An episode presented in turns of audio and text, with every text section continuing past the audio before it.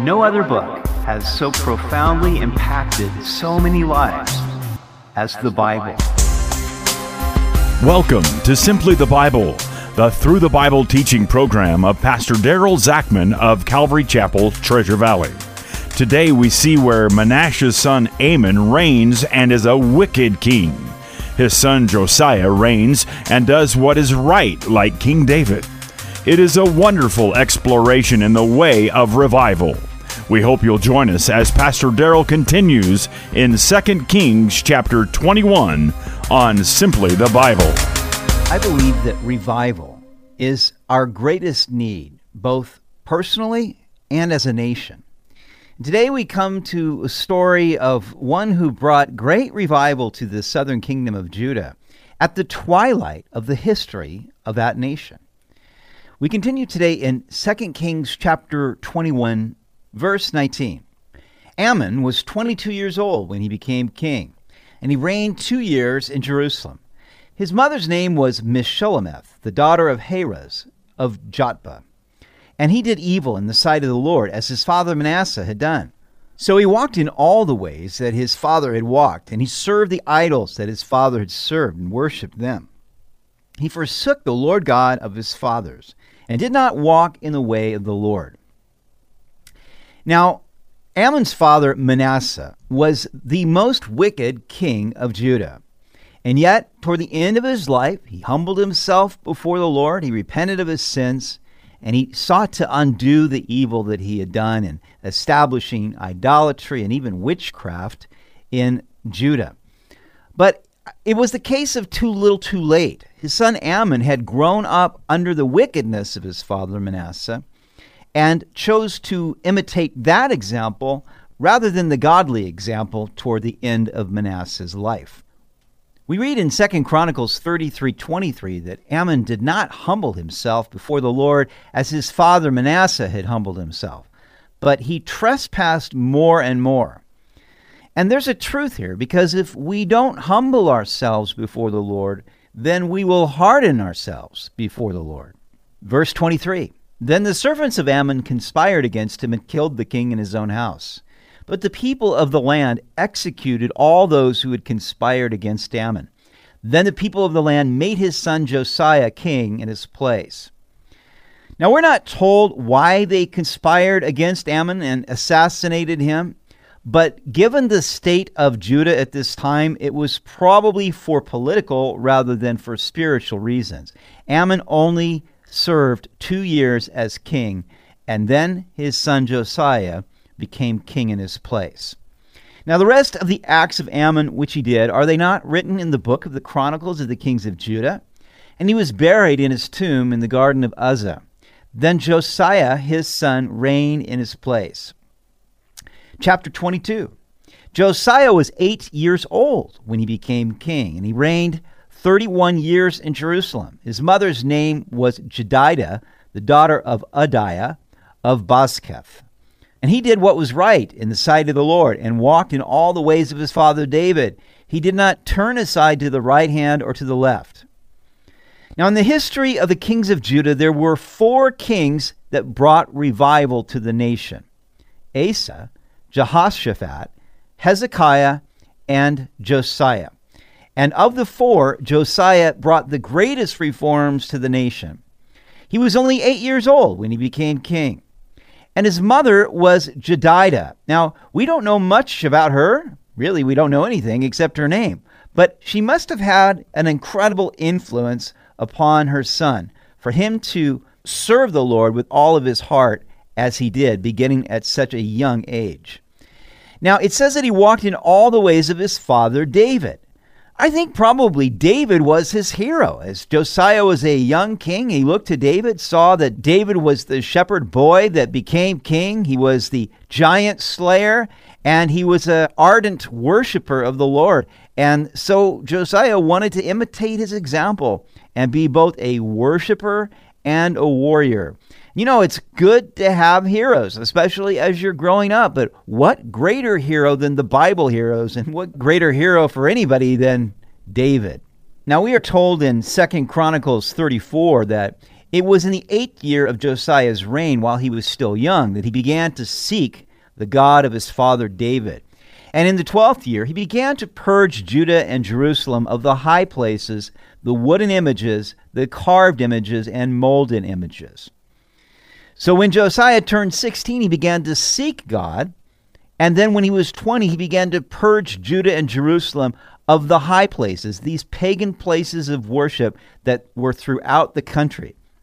Now, this brings us to the first step of revival that we see in Josiah. And that is simply that he loved God. He wanted to seek God. And if we're going to see revival in our nation, let me just say, I believe it is absolutely the greatest need for our nation. But it must begin personally with a personal love for the Lord. One time I was at the campus of Boise State University and just watching the students hustling to their classes, and, and I began to just pray for the students there, pray for the campus. And I asked the Lord, Lord, what would it take for there to be revival on this campus? And I just felt like the Lord spoke to my heart when they see my people in love with Jesus. And truly, that is the first step of revival. It begins in our hearts with our affection for the Lord, falling in love with Jesus. Now it came to pass in the 18th year of King Josiah that the king sent Shaphan the scribe, the son of Azaliah, the son of Meshullam, to the house of the Lord, saying, Go up to Hilkiah the high priest, that he may count the money which has been brought into the house of the Lord, which the doorkeepers have gathered from the people, and let them deliver it into the hand of those doing the work who are the overseers in the house of the Lord. Let them give it to those who are in the house of the Lord doing the work, to repair the damages of the house, to the carpenters and builders and masons, and to build timber and hewn stone to repair the house. However, there need be no accounting made with them of the money delivered into their hand, because they deal faithfully. So Josiah, in his 18th year, so he's now 26 years old, began to initiate repairs on the temple. Evidently, it had fallen into disrepair, being ignored by Manasseh, Josiah's grandfather, and then his father Amon as well. And so, in order for there to be a revival in the nation, God had to be restored in his worship. And what better place to begin than repairing the temple? That brings us to the second step of revival, which is repairing the temple. Now, we're not talking so much about a physical place, although I will say that if the places of worship, the physical places, are in disrepair and shoddy looking, it doesn't do so much for showing that God is preeminent in the hearts and lives of the people. But when we speak of repairing the temple in the New Testament, we are talking about we being the temple and repairing our worship. It begins with us. Worship needs to be restored, it needs to be repaired in our lives. And where it has been broken down or not made a priority, we need to reestablish it as a priority. And that means personally, not letting anything come between us and our worship of God. That means in the home as well, establishing family devotions, for example, making going to church, worshiping the Lord, a priority in our lives. Then Hilkiah the high priest said to Shaphan the scribe, I've found the book of the law in the house of the Lord. And Hilkiah gave the book to Shaphan, and he read it. So Shaphan the scribe went to the king, bringing the king word, saying, Your servants have gathered the money that was found in the house, and have delivered it into the hand of those who do the work, who oversee the house of the Lord. Then Shaphan the scribe showed the king, saying, Hilkiah the priest has given me a book. And Shaphan read it before the king. Now, this is curious. The book of the law was lost in the house of the Lord. How does something like that happen? If if any place where the book of the law should have been protected and people should have been able to access it, it should have been in the house of the Lord. But again, it had been ignored for so long that it just got lost. Nobody knew where it was. And then as they're cleaning out the temple, which was in disrepair and had become pretty much uh, a storage facility, lo and behold, they stumble upon the book of the law. And so they brought it to Josiah. And this says a lot about Josiah that he wanted to listen to it. So they began to read it to Josiah. And that tells a lot about a person, just their attitude toward wanting to hear the Word of God. Now, that brings us to the third step of revival, which is rediscovering the Word of God. I think, unfortunately, many times the Word of God has been lost in the house of the Lord. In the places where it should be taught, people are not teaching the Word of God. Either they don't believe in it, or they are teaching politics, or they are teaching feel good messages to make people healthy or wealthy, or perhaps they are teaching from the Word of God, but they're just pulling a verse here or there, and they're not really teaching the context of the Scripture.